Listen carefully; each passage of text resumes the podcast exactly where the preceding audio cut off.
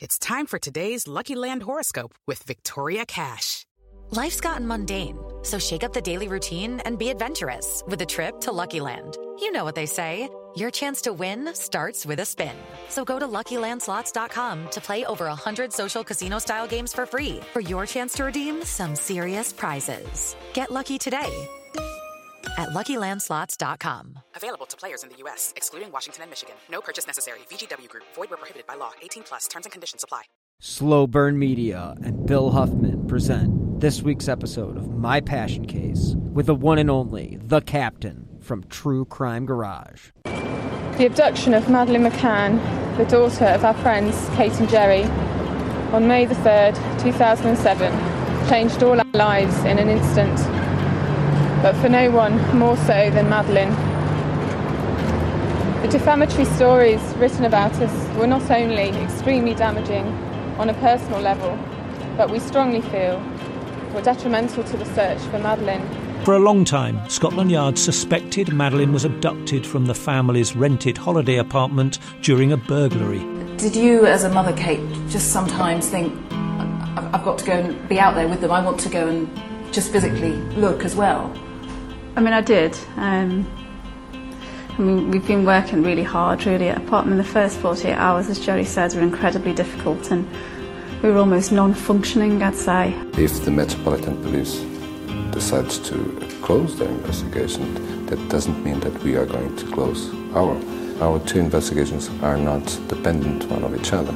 Well, late last year, uh, we were informed that there may be some hacking or attempts at hacking around our numbers, my, Kate and Gerry's numbers, people associated with them who've been helping them. Somebody's doing a burglary, panicked maybe by, by a waking child, and that's sort of what leads to Madeleine going missing. Scotland Yard was brought in six years ago after the failed first Portuguese investigation. One of their suspects was Jose Carlos da Silva, a former driver at the holiday complex.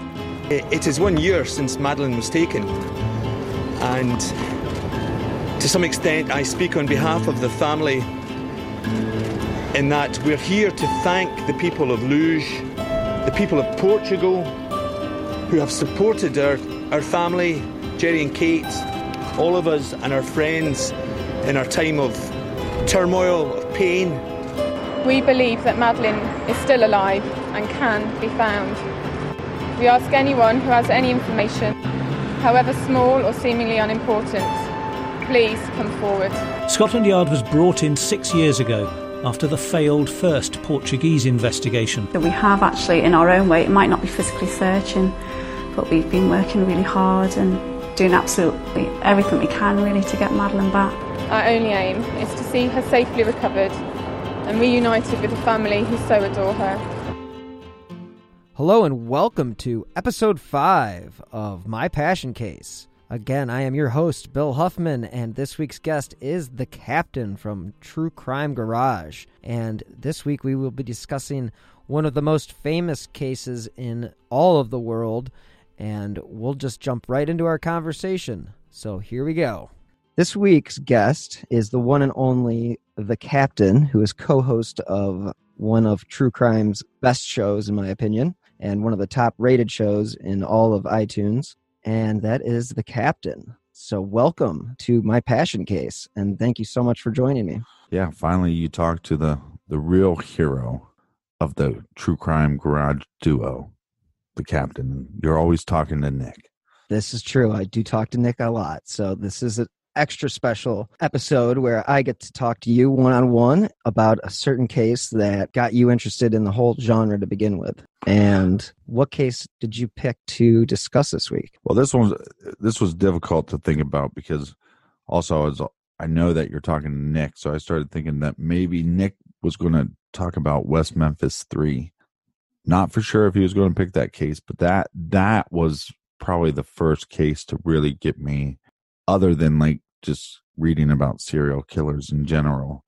The West Memphis 3 case really got my head turning where I, I wanted to see different you know parts of evidence and and there's so many cases like when you said what's your passion case i'm like okay well there's west memphis 3 there's adnan syed there's JonBenét ramsey so the the oj simpson case for example, is, is is another one. And then if you go into the missing person realm, I've been looking in um, more privately as far as like working with private investigators on the disappearance of Brian Shaffer from Columbus, Ohio. And because he disappeared in my hometown, I've actually been able to do some groundwork and then always been fascinated with the case of uh, Maura Murray. But that being said, I the uh, case that I keep going back to is the Madeleine McCann case. Uh, she went missing May 3rd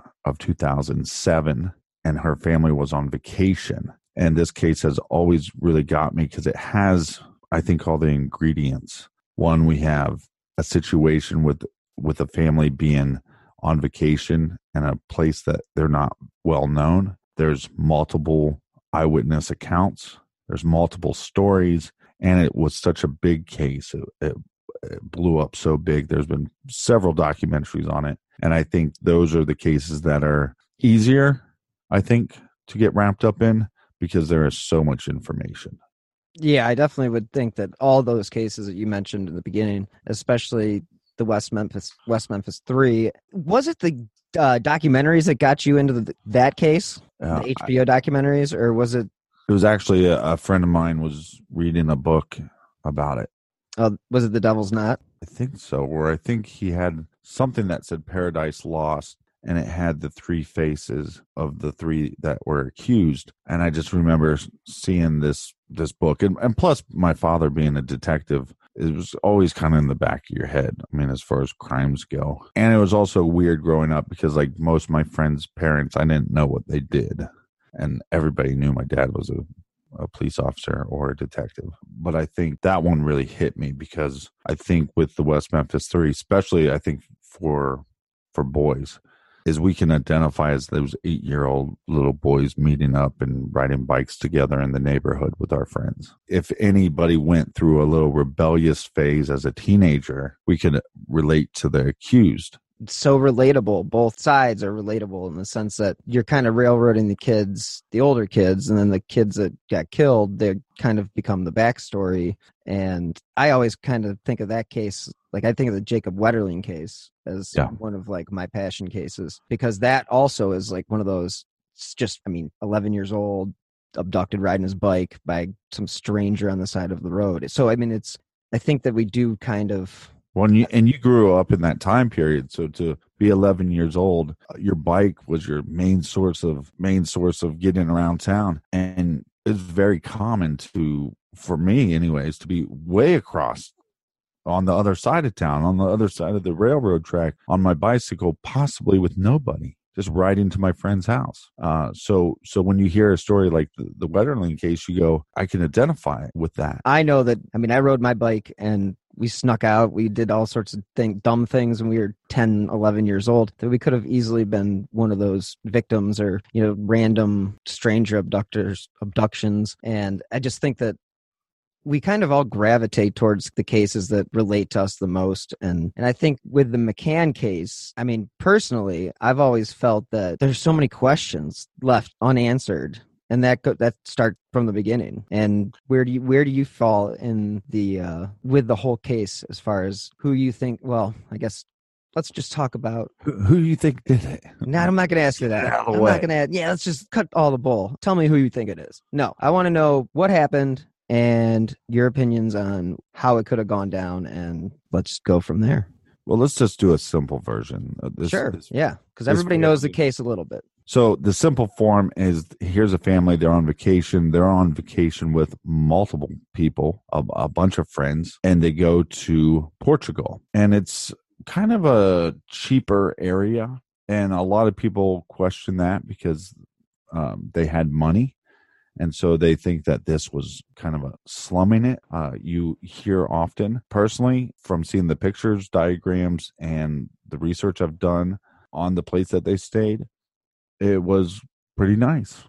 And I think anybody traveling there would have been like, this is pretty nice, pretty nice resort. Now, it's all we what's interesting about this case is we have these people hanging out going to dinner pretty much every night and leaving their kids back in their rooms and then checking on them periodically. during one of the nights they go to check on the kids and Madeleine is gone. And that's the simple form of it. And but what's interesting to me though is this case has a lot of interesting factors. One, we have a diagram of the resort. We have a diagram of where the parents were. We have the parents making a very, uh, some would say, a suspicious act in the fact of like, maybe not suspicious, might, might, might not be the right word, but just most people would go, wait, so you left your kids in your hotel room and you went to eat? Like, questionable. yards? Yeah, it's very questionable, you know, action for parents but it's very questionable action for multiple parents. It wasn't like they were the only ones doing it.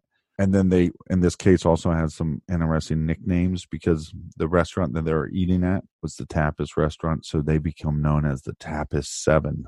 Mm-hmm. And um, again, we now we have seven accounts from the the people a part of the Tapas Seven, and the if you take all seven accounts, they don't line up. So that again, so again, that's something that people think is fishy.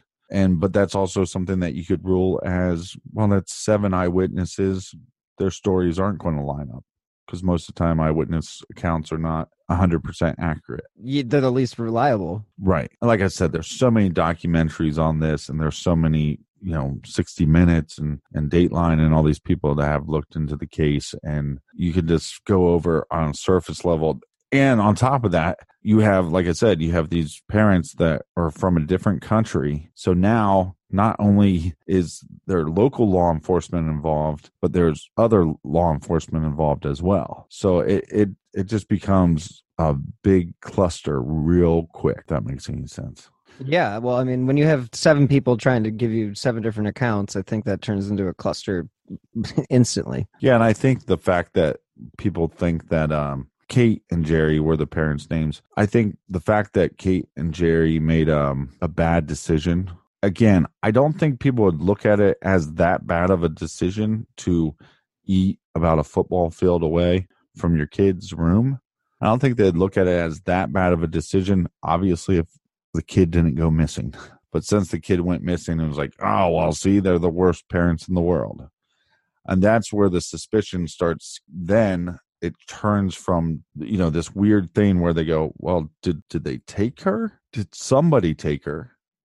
Or did she die? And i think that is a pretty big leap but i feel like i'm all over the place right now. No, you're not. Uh, You're you're. I mean, the way you're laying it out is basically the way I interpret what you're saying is okay. The family makes a bad decision. Multiple families make the bad decision of going to dinner and leaving their children back at the condos. Now, granted, we're talking they weren't far away. It's not like they went on the other side of the resort. They were, um, you know, from what I've read, they're only 150 feet or so away from the rooms. Yeah, and again, it's weird though too because if you look at the pictures from the restaurant to like the front door of the room they're staying in, Mm-hmm. like to me, when I see certain pictures, I go, "Well, yes, there's a pool between me, you know, but I can see the door. If I can see the door, that's not that big of a deal." How many times have you been at your friend's house? You know, one one of my buddies, I go over and will have a, a beer with him, and we sit down by his fire pit.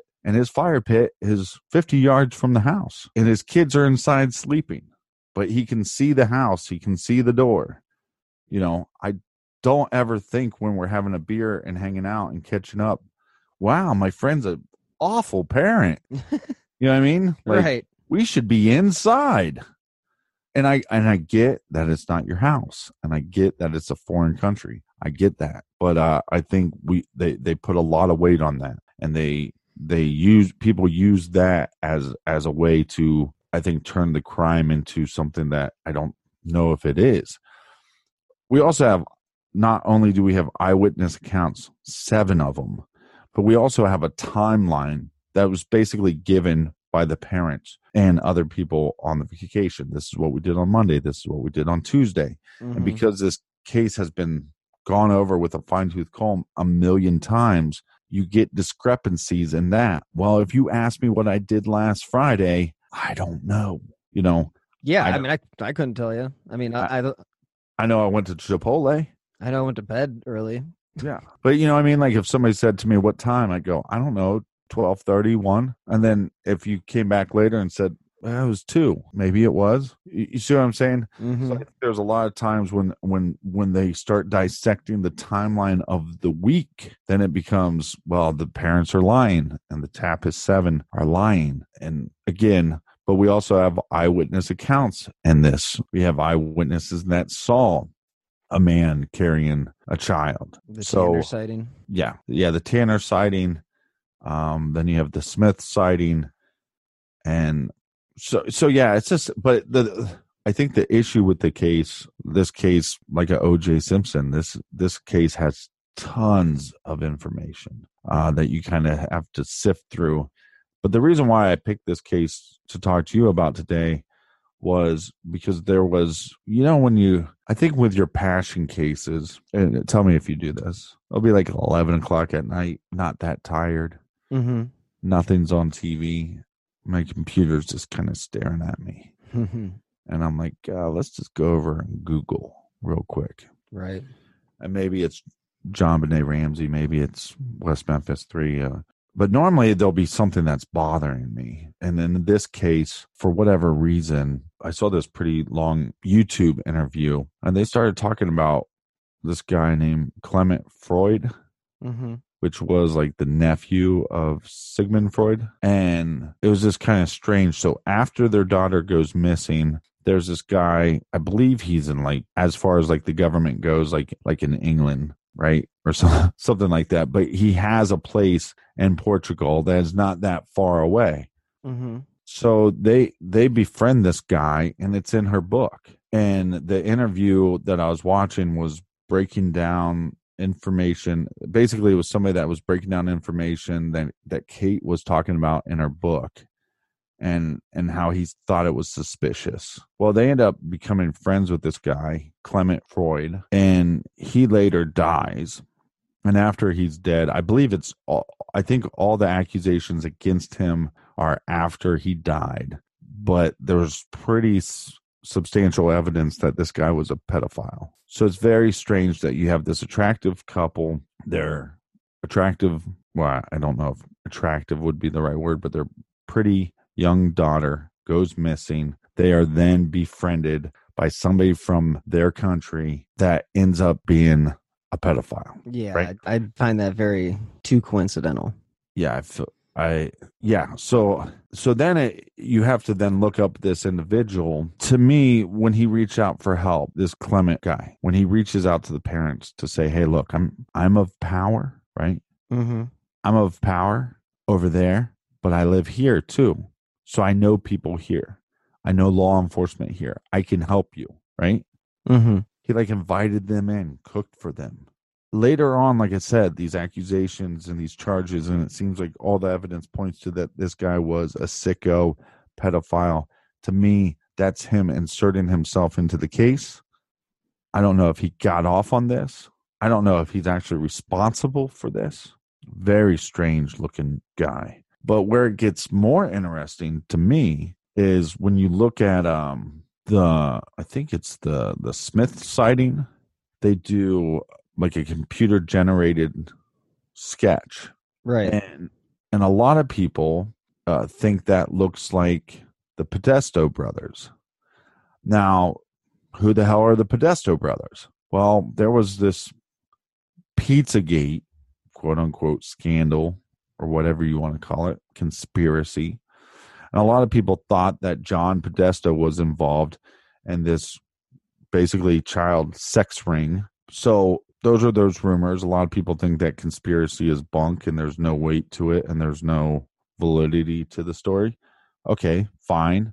But because of that, when you take the Smith sighting sketches, computer generated sketches, and you compare what the Podesta brothers look like, it's a pretty identical match. It's Can pretty put- close. I've got. I'm looking at it right now.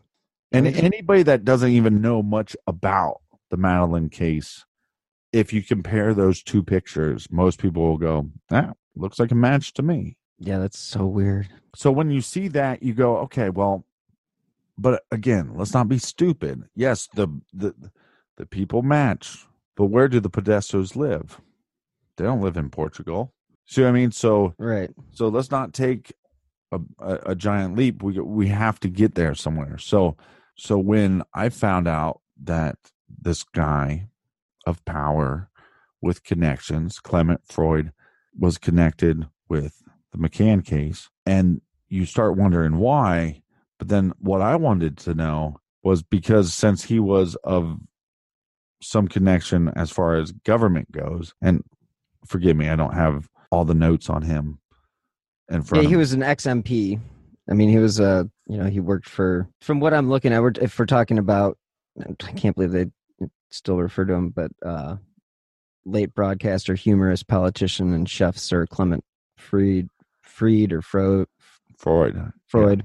connected So- to the like i said the famous S- sigmund freud but yeah so so he's connected to to government well what what's interesting he's he's actually connected to the Podesta brothers. And the Podesta brothers were actually reportedly known to stay at this guy's house. This guy's house i believe is like within like 2 miles from the resort this girl went missing from. So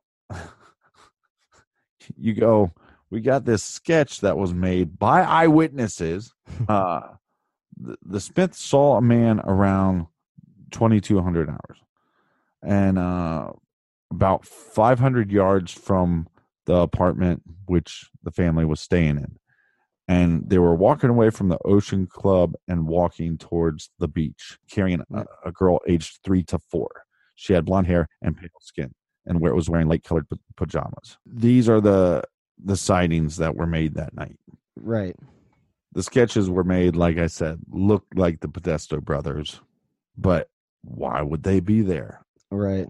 Well, once you could connect the dots that they were friends with Freud, now a known pedophile. And I'm not saying that they are pedophiles. I'm just saying, is it possible that a sicko pedophile would be friends with other pedophiles? Is that a possibility? Yes. Is it a possibility they were friends with somebody and didn't know he was a pedophile? Possible.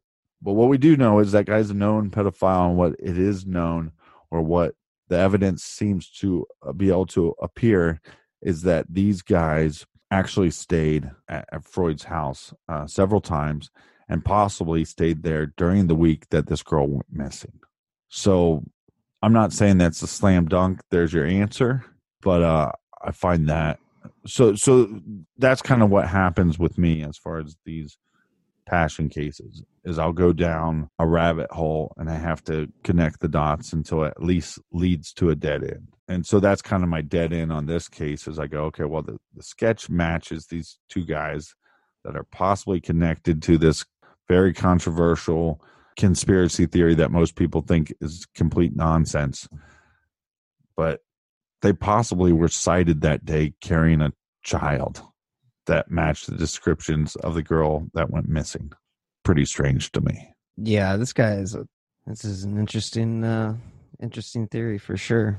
Yeah, and now this guy is also um I believe there's this guy named uh, Robert Murat and he becomes a big suspect. Well, he's also connected to uh, Freud as well. Uh, look, we get tons of emails from people that don't believe that there's sex trafficking rings, Oh, okay. Okay. and it's and it's crazy to me when I've talked with law enforcement that have worked those cases for a long time, and there's pedophile rings, and this we know just through child pornography rings. These sickos have a network and they share this information with each other. And so I, I don't know. Is it is it possible that one of these individuals saw this girl? Or is it possible that they tell other criminals what they're looking for and then they kidnap individuals? If you look at the Johnny Gosch case, you know, a kid comes forward and says, Hey, by the way, I, I was I helped to abduct Johnny Gosch. And the guy that abducted with with me, he wasn't an abuser, he wasn't a pedophile, but he would collect children for these rings and they would pay him a bunch of money. So is it possible that I mean we have a known pedophile in the area? Is it possible? I mean, this is how sick it could be. this Clement Freud, he could have abducted her or paid somebody to abduct her. He could have took her back to his place. He could have tortured her, tortured her. He could have raped her. He could have murdered her. He could have buried her. They could throw her out in the ocean. We don't know.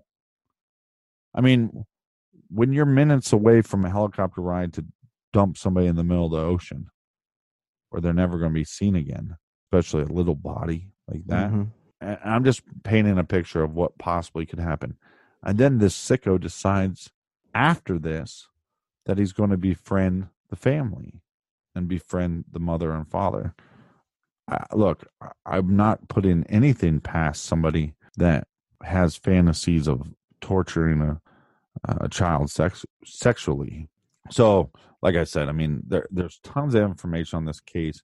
It's actually it's actually a bad case to talk about because there is so much information. But like I said, I like to find a rabbit hole.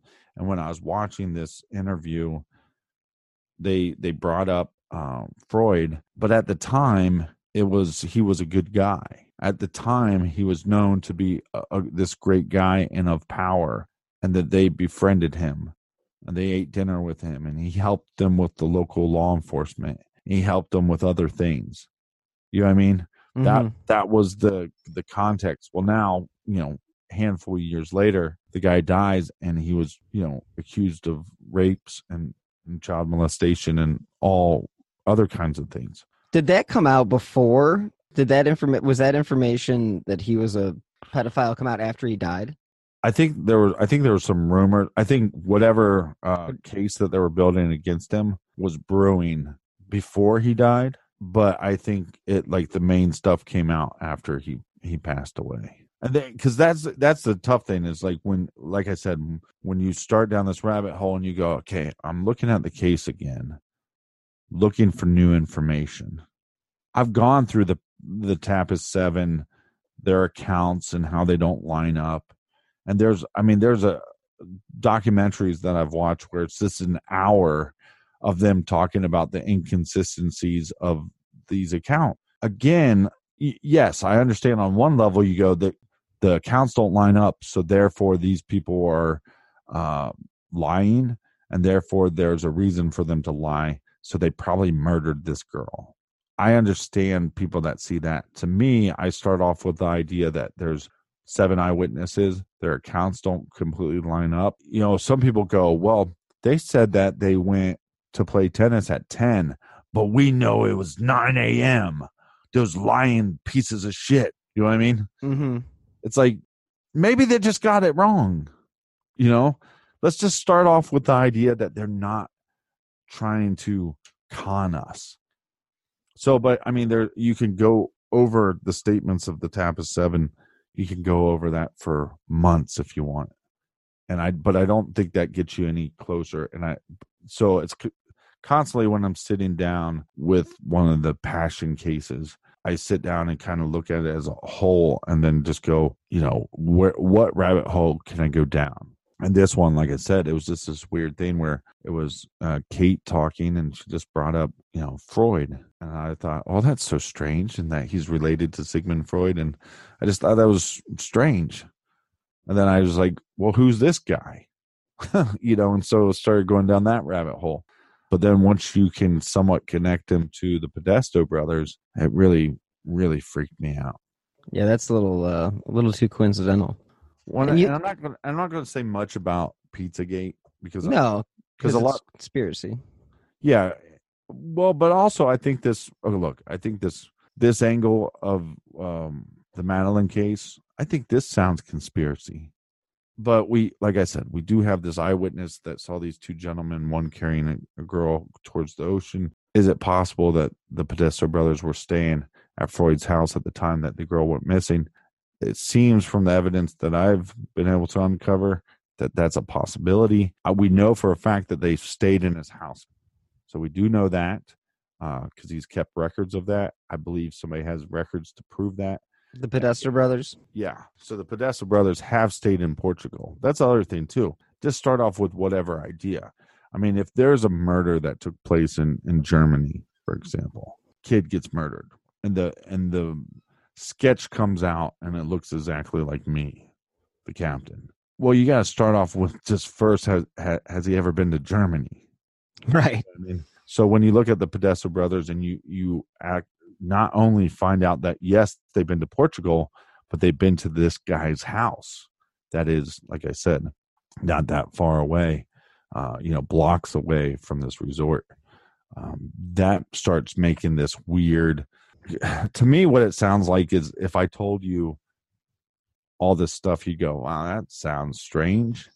But once once you can prove it, then you go, "Well, then the the sh- the shoe seems to fit a little bit better." So, but yeah, that's what I've been trying to do with some of these cases, and I think with a lot of these big cases, I mean, because we're we're covering a case every week, but what's so funny about I think some of these big cases is there's so many small details that are like missed, and and so like when you're talking to the true crime like fan base if that makes any sense the true crime fan base when you're talking about these big cases there's so many things that i think you know like people miss or choose to miss so it's like, for example, there's fingerprints and handprints on the back of Ron Goldman that don't match OJ.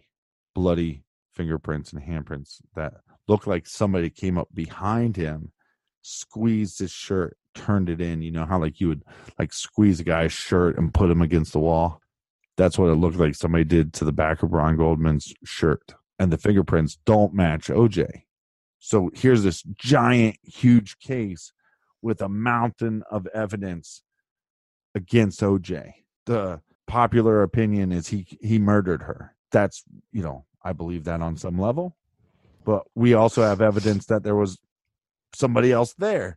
We also have OJ writing a book stating I was there with a guy named Charlie. Now, I think he says Charlie's a fake name in the book. But all I'm saying, uh, OJ said that. yeah, in his book, If I Killed Her.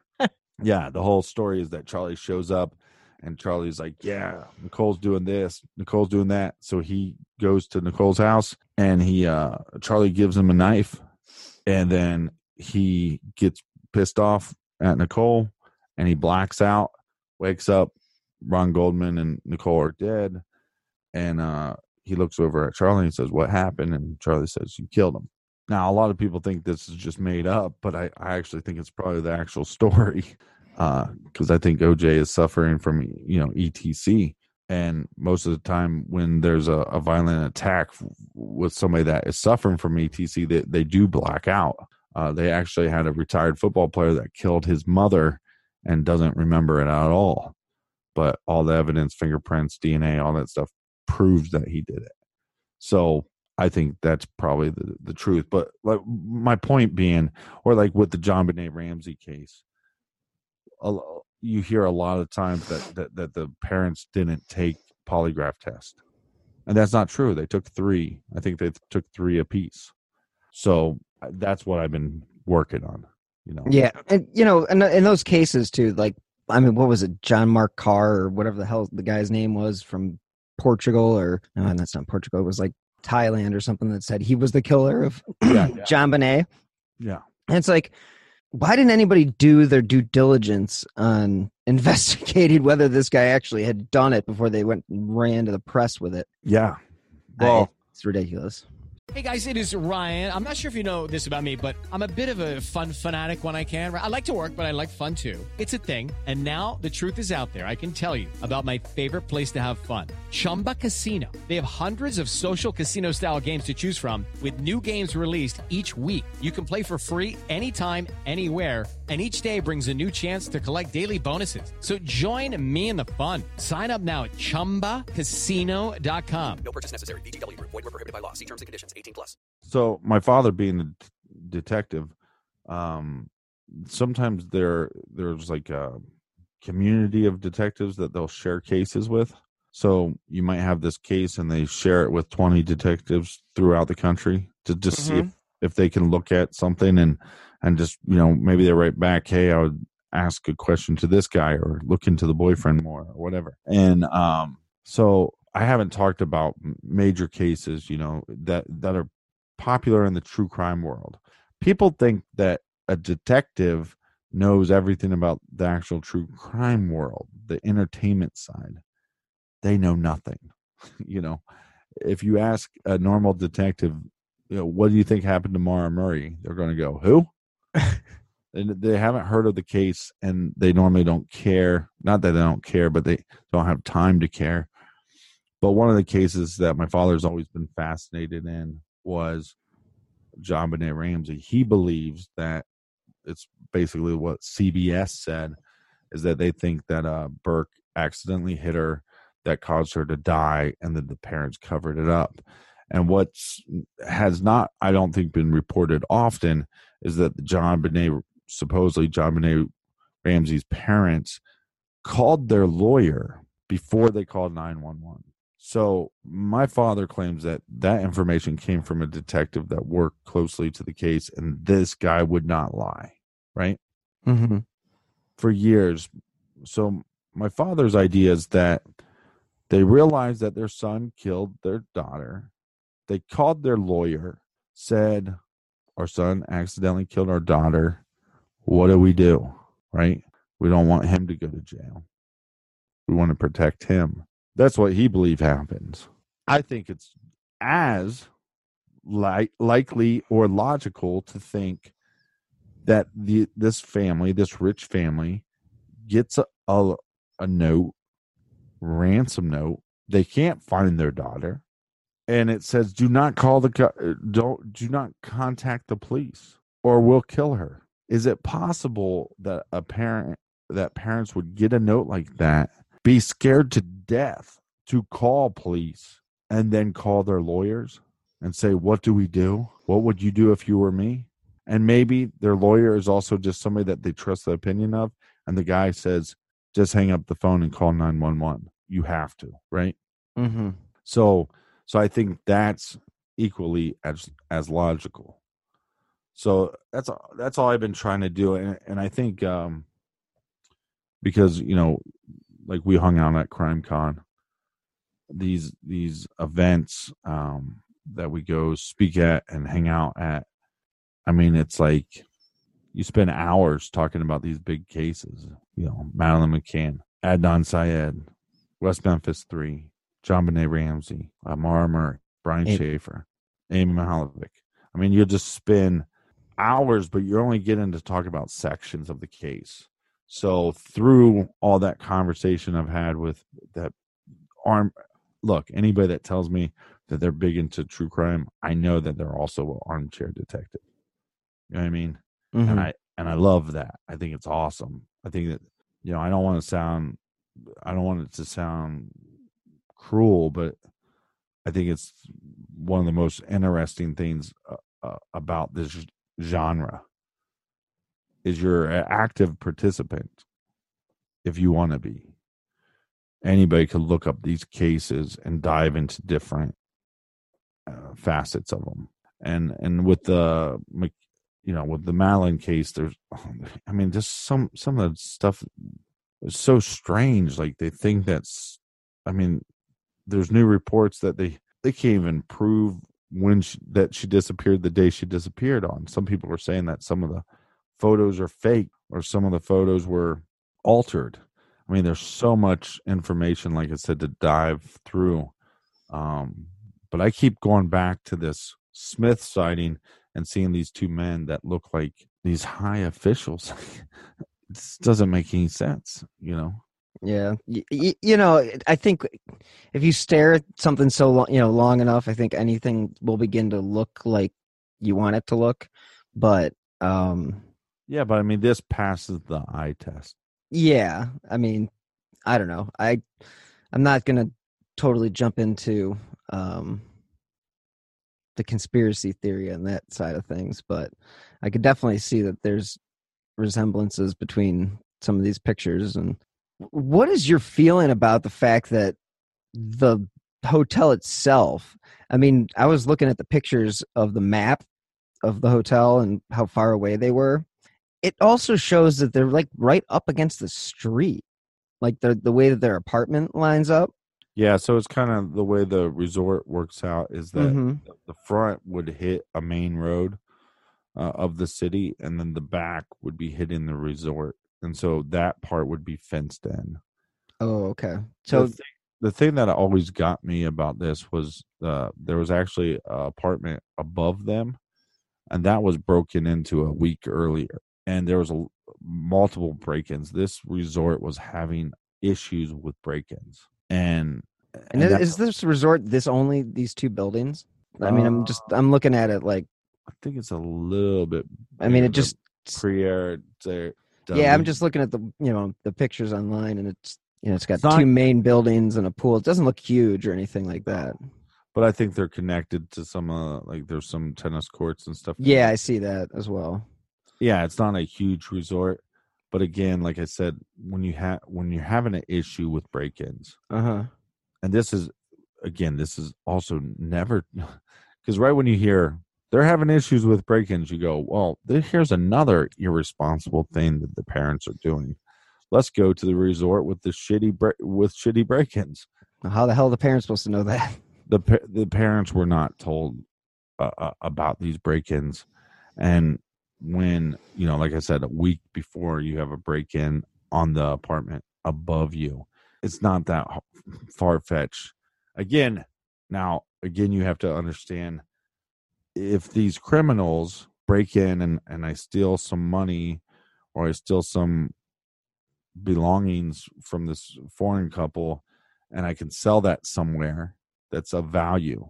There's also people that will go, yes, doesn't mean that you break in that you're a pedophile, but that doesn't mean that you don't know a, a network of people. And so that's the other possibility. And I think that becomes a, a simpler act. But as far as like a guy going in and going, well, I can take this girl. And they had been there for a number of days already, so it's easy for them to have been spotted by somebody who found interest in Madeleine. Right.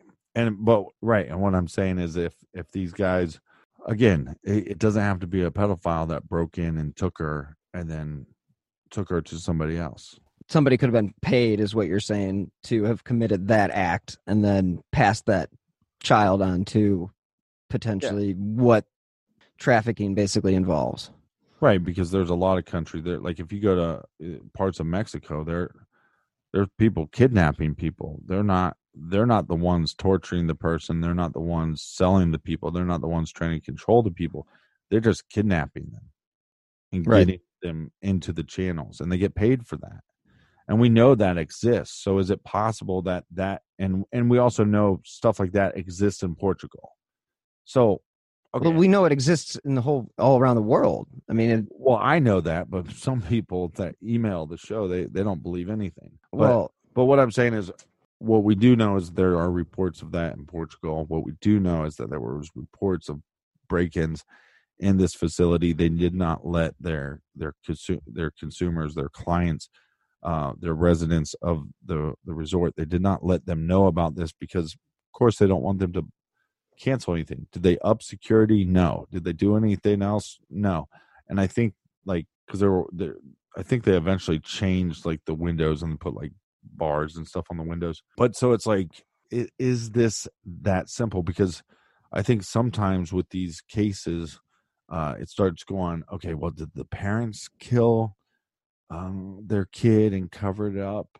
Then there's these rumors that the, the parents were into like all this kinky stuff and you know then they killed their their daughter to cover that up there's rumors that they they killed their daughter with uh, pharmaceuticals there was rumors that the Tapas 7 were into sex and orgies and and pedophiles and and that's why they killed her i mean we're going from 0 to a 100 real quick yeah, pick your poison on that one. and I think some of these, like you have to think logical. Again, we have reports that the place is being broken into.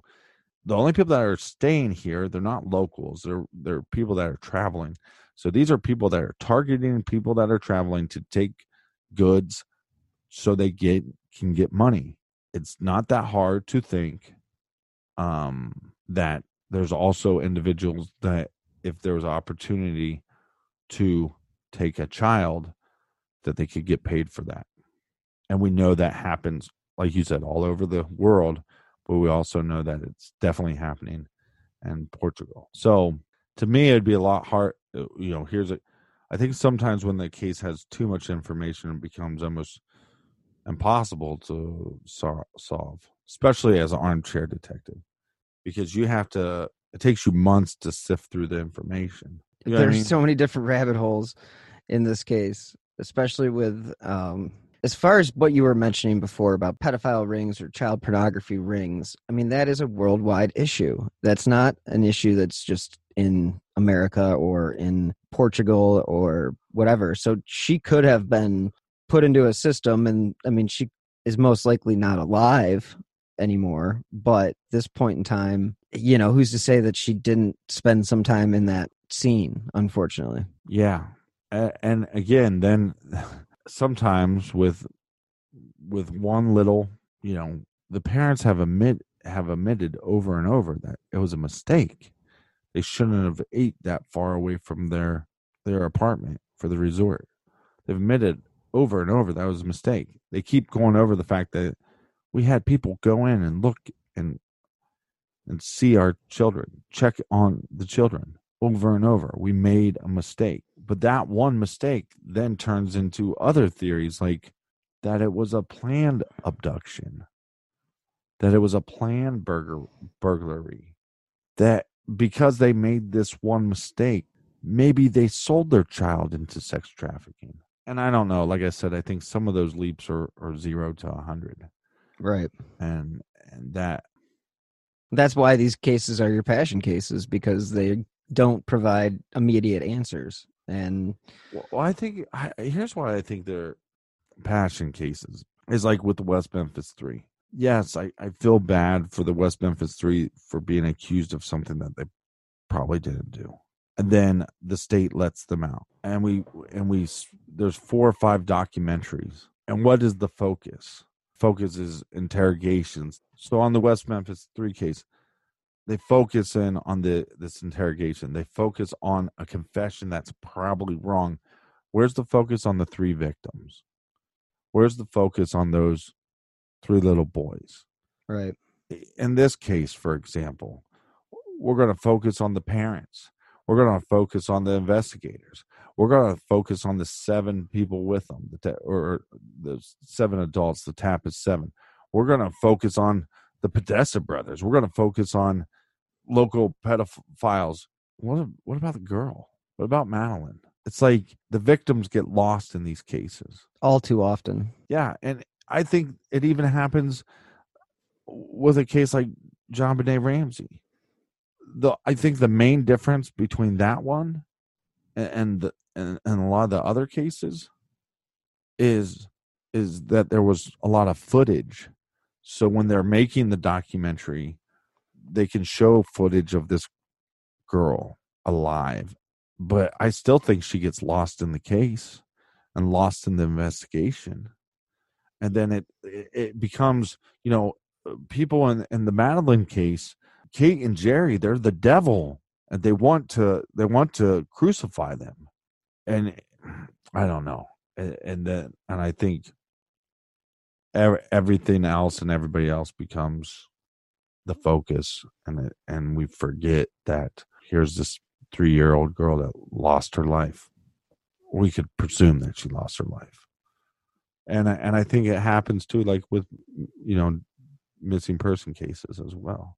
I mean like we talked about the Maura Murray case. I mean we have a family um that has been looking you know, uh, take the Maura Murray case. Here- Here's one of the most fascinating things. I remember listening. Well, I, I don't want to give the source away, but there's all these reports, and there was an individual reporting that the family knew that Maura went missing, and they were in on it. Right? That was the report. That was the speculation. The family was in on it, and I talked to this guy that worked with Fred and searched for Maura, and was up there every weekend for years.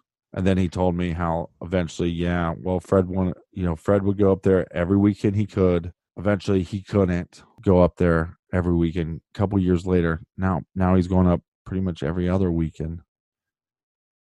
And years later, I talked to people that know the family, and Fred's still up there. And he's up there so much that there's some like famous like um, Google Maps where if you're like looking up like that area to like see the lay of the land or how she wrecked her car, you can see Fred in one of those pictures that were take, taken by, you know, and he's there searching for his daughter. And so, you know, families get thrown under under the bus when when armchair detectives and authors and writers are trying to find a missing person. So, and I, I think we we forget the victims a lot of times. Yeah, I think in a lot of these cases, the victim is definitely the last thing that people think about when it comes to, you know, the media coverage, and it's it's sad and it's important for shows like your show and for my show and for other podcasters or even authors to understand that you know there are re- real people involved in these cases and that you know providing a i don't know, want to say providing a service but providing a platform for any bit of extra advocacy or attention that we could provide to a case i think is invaluable. And yeah yeah and but there's also repercussions um for your accusations. And again i i won't i can't talk too much about it because i don't want to uh, offend a family but a case that i've been looking to uh, there was some speculation, some possible speculation that the person disappeared on their own and wanted to live a different life with a different, like, alternative lifestyle. And it was important information. And I, I actually talked about it, and I, I actually had the family reach out to me to say, "You should shut up. You're, you're talking about something you know nothing about." And they and in the email they said if you do not hear it from the family or that you do not hear it from police officers or detectives that it's you know it it shouldn't be put out there through the media. Now what they didn't know was my source was a detective that told me this speculation. And i pointed out that it was speculation but they have to follow these rabbit holes when they're investigating these cases and they followed the rabbit hole as far as they could get to and all they could get to is it's a possibility. So but but we do have to be we have to hold ourselves accountable when we're making accusations or we're putting out some of the theories. You know and and it's okay to have these discussions because i do think I know law enforcement follows a lot of these cases. I know law enforcement checks out a lot of these podcasts. And it's just like there's so many detectives that will go and take a case to a psychic and they don't believe in psychics. Well, why do they want to go to a, a psychic? Because they might get a different perspective. You know, we have a missing person case, ongoing missing person case here. I contacted police. Eh, we're, we're interviewing his wife. They said, well, that's great when you're done with it, send me the audio files. Uh, we've already interviewed her multiple times. She's being cooperative with us, but maybe she'll say something different or say, you know, say something in a different manner or say different information that will lead us in the right direction. Yeah, definitely. Uh, you got me heated up. I did. I got you fired up, man. All these damn rabbit holes, you know, it's, uh, it's one of the things that keeps this whole machine running to be honest with you is is the desire to get answers and the desire to find closure for families and you know just kind of close the mysteries of some of our childhoods or just mysteries well, of and i think some of the the interesting part too about these cases they're like a puzzle and but they're a very big puzzle and i think that's why there's a lot of cases like west memphis 3 JonBenét Ramsey you know madeleine mccann that there's so much information like i said you have to dissect it piece by piece by piece. Um and i've talked to some very i mean and you know this like with amy the amy mihaljevic case i mean there's a it's a case with a lot of information a lot of suspects and a lot to dissect. And it it will take you i mean for for me to know as much as you do, or James Renner, or or as much as Nick does about the Amy Mihaljevic case, I would have to study this for years. So uh, I think these passion cases, for whatever reason, they just they grab you and you and you just can't. It's this puzzle that you your brain is convinced that you can figure out. I feel like every time I I Google Madeleine or or Google Google JonBenét Ramsey, I feel like there's a part of me that's just like, if I just can look at it a little bit longer, I can solve it. Yeah, I think a lot of people feel that way. That's why websites like Web Sleuth and you know all these different Doe projects and different Yeah. projects out there, you know, they do exist for a reason, and that is to hopefully find closure or at least an answer, because closure is a four-letter word in a lot of these cases. Because there's no such thing for Right. any family that loses a family member, in my opinion. And So- and my my lasting thought on the Madeleine case is, I I don't know why this known pedophile makes contact with the family. I don't know if I buy some of these sniffing dogs accounts. I don't know if I buy the way the family acted when the police showed up because people said that was strange. Yeah, we didn't even get into the dogs and the sense that they picked up, but and Yeah, but- they the- explore it, they can definitely look up that aspect Yeah. of the case. and I think there's like I said, there's so m- much to this case. Um, but like I said, I think logically you have a place that's being broken into. You have a place that is there's also a lot of sex trafficking, child trafficking in this area. And you have a family that made a, a huge mistake by being about 150 yards away and they couldn't protect their kid. And I think that's that's something that it's surprising that both of them are still alive because I think it would have destroyed most people. Yeah, that's a good that's a good final thought. One one of I want to hear like in your shortest way possible. Do you have any particular suspect that you think this person could be? Or do you think that it's Well, still no, such a rabbit hole? Well, I think it's such a big rabbit hole, but my gut feeling is my gut feeling really is that uh, okay. So my gut feeling is even though I took you down this really exciting rabbit hole with Clement Freud and Mhm. he's connected to Robert Murat, and he was and Murat was one of the first suspects, and they are connected somehow to the Podesta brothers, which are connected to the Clinton Clintons and connected to this giant sex trafficking ring with higher ups and and the world domination and the new world order and the Illuminati. As I think about all that, I also think one of the reasons, like I said, if we have multiple break-ins that we have no suspects for, I don't think the Podesta brothers are breaking into a place. No. Still Walkmans and what have you. I think it's probably more likely that they broke into places before. I don't know if I don't even know if the person that broke in had the intention of stealing a child. I'm just saying that the people that break in and take stuff, they also find ways and have find channels to get rid of that stuff. Is it possible that somebody broke into the place and there was nothing of value other than this child?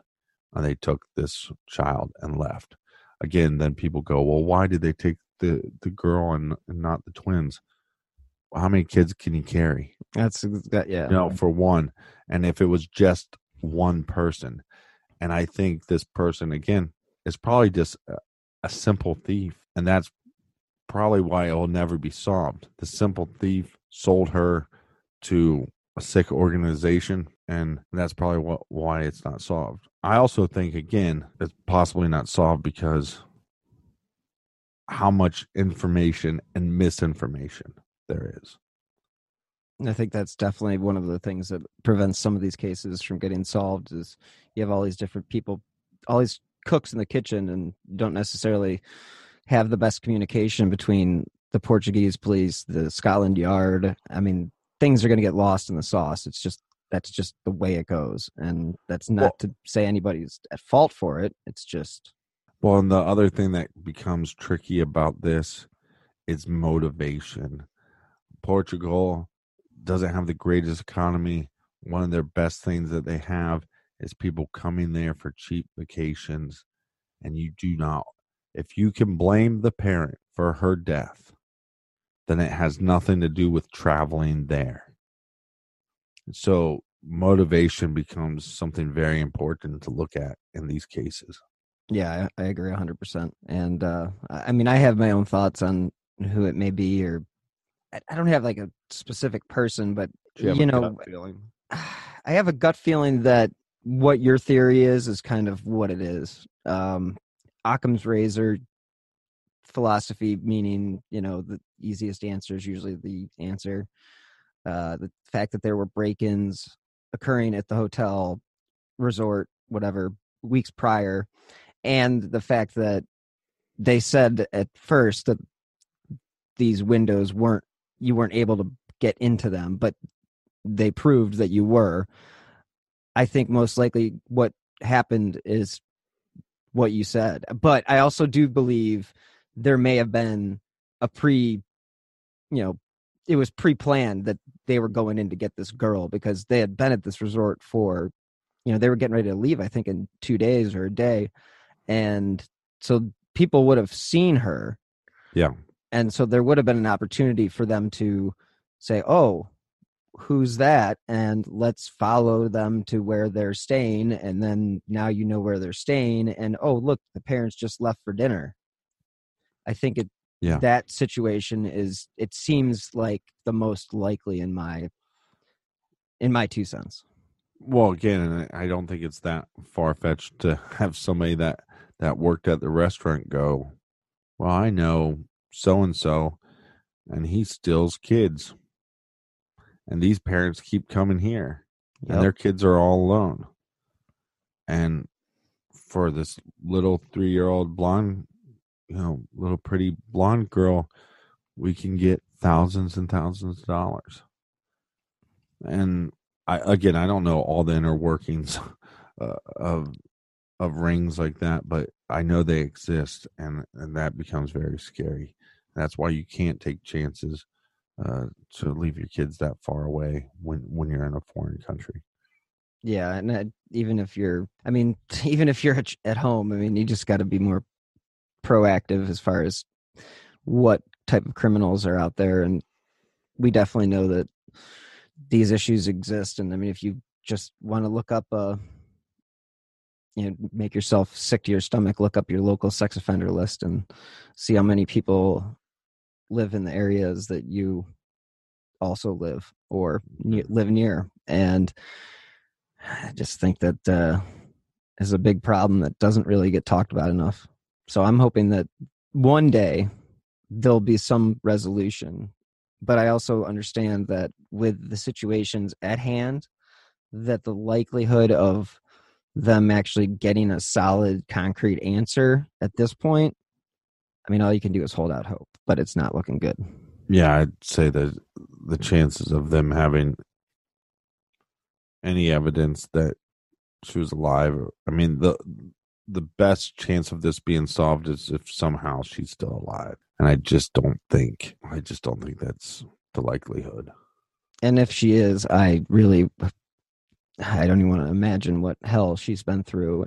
And yeah i mean that just that thought is terrifying alone. I mean if she is still alive just imagine what could be happening. Because she would be 15 now right? Yeah because she's been missing for 12 yeah. years 5 months and 11 days crazy thanks again for joining me this week captain you are definitely one of the uh, leaders in the clubhouse in the true crime department and your show continues to produce incredible episodes and I can't thank you enough for taking this amount of time out of your day to uh, discuss the Madeleine McCann case. And so thank well, you for being on the Passion case. Thank you, Bill, for having me. I've been a fan of all your work on the Amy Mihaljevic case, and, and I applaud your effort. Well, thank you very much. And again, that's a case that we all hope will find resolution as well. So thank you very much. And thank you so much for tuning in to another episode of My Passion Case. And thank you to the captain for joining me this week to discuss the infamous disappearance of Miss Madeleine McCann. I will be dropping new episodes every Monday of My Passion Case, and I will continue to drop new episodes of Who Killed as well on Fridays. If you do enjoy my podcast, you can help support the show by clicking on the donate button on the right hand side of sloburnmedia.com. That is slow minus the W. Or you can always donate via the Venmo app with my username at Bill Huffman 3. I will also provide a link in the show notes. Any amount is appreciated, and it does help keep this podcast running. For the second year in a row, I will be representing Who Killed, my passion case, and Who Killed Amy Mihaljevic on Podcast Row at CrimeCon 2020 in Orlando. Please use my promo code AMY2020 to save 10% off your ticket price. And if you've never been, it's really a must for all true crime fans. And if you guys want to leave a five star review on Apple Podcasts, that would be great. That will help keep the show in the spotlight. And again, I will be dropping new episodes every Mondays and Fridays. So if you'd like to stay up to date on the cases that I'm working on or the cases that I've covered in the past, as well as the new shows that I have in the pipeline, please follow me on Twitter at Bill Huffman3. And thank you again so much for listening. And until next time, be safe.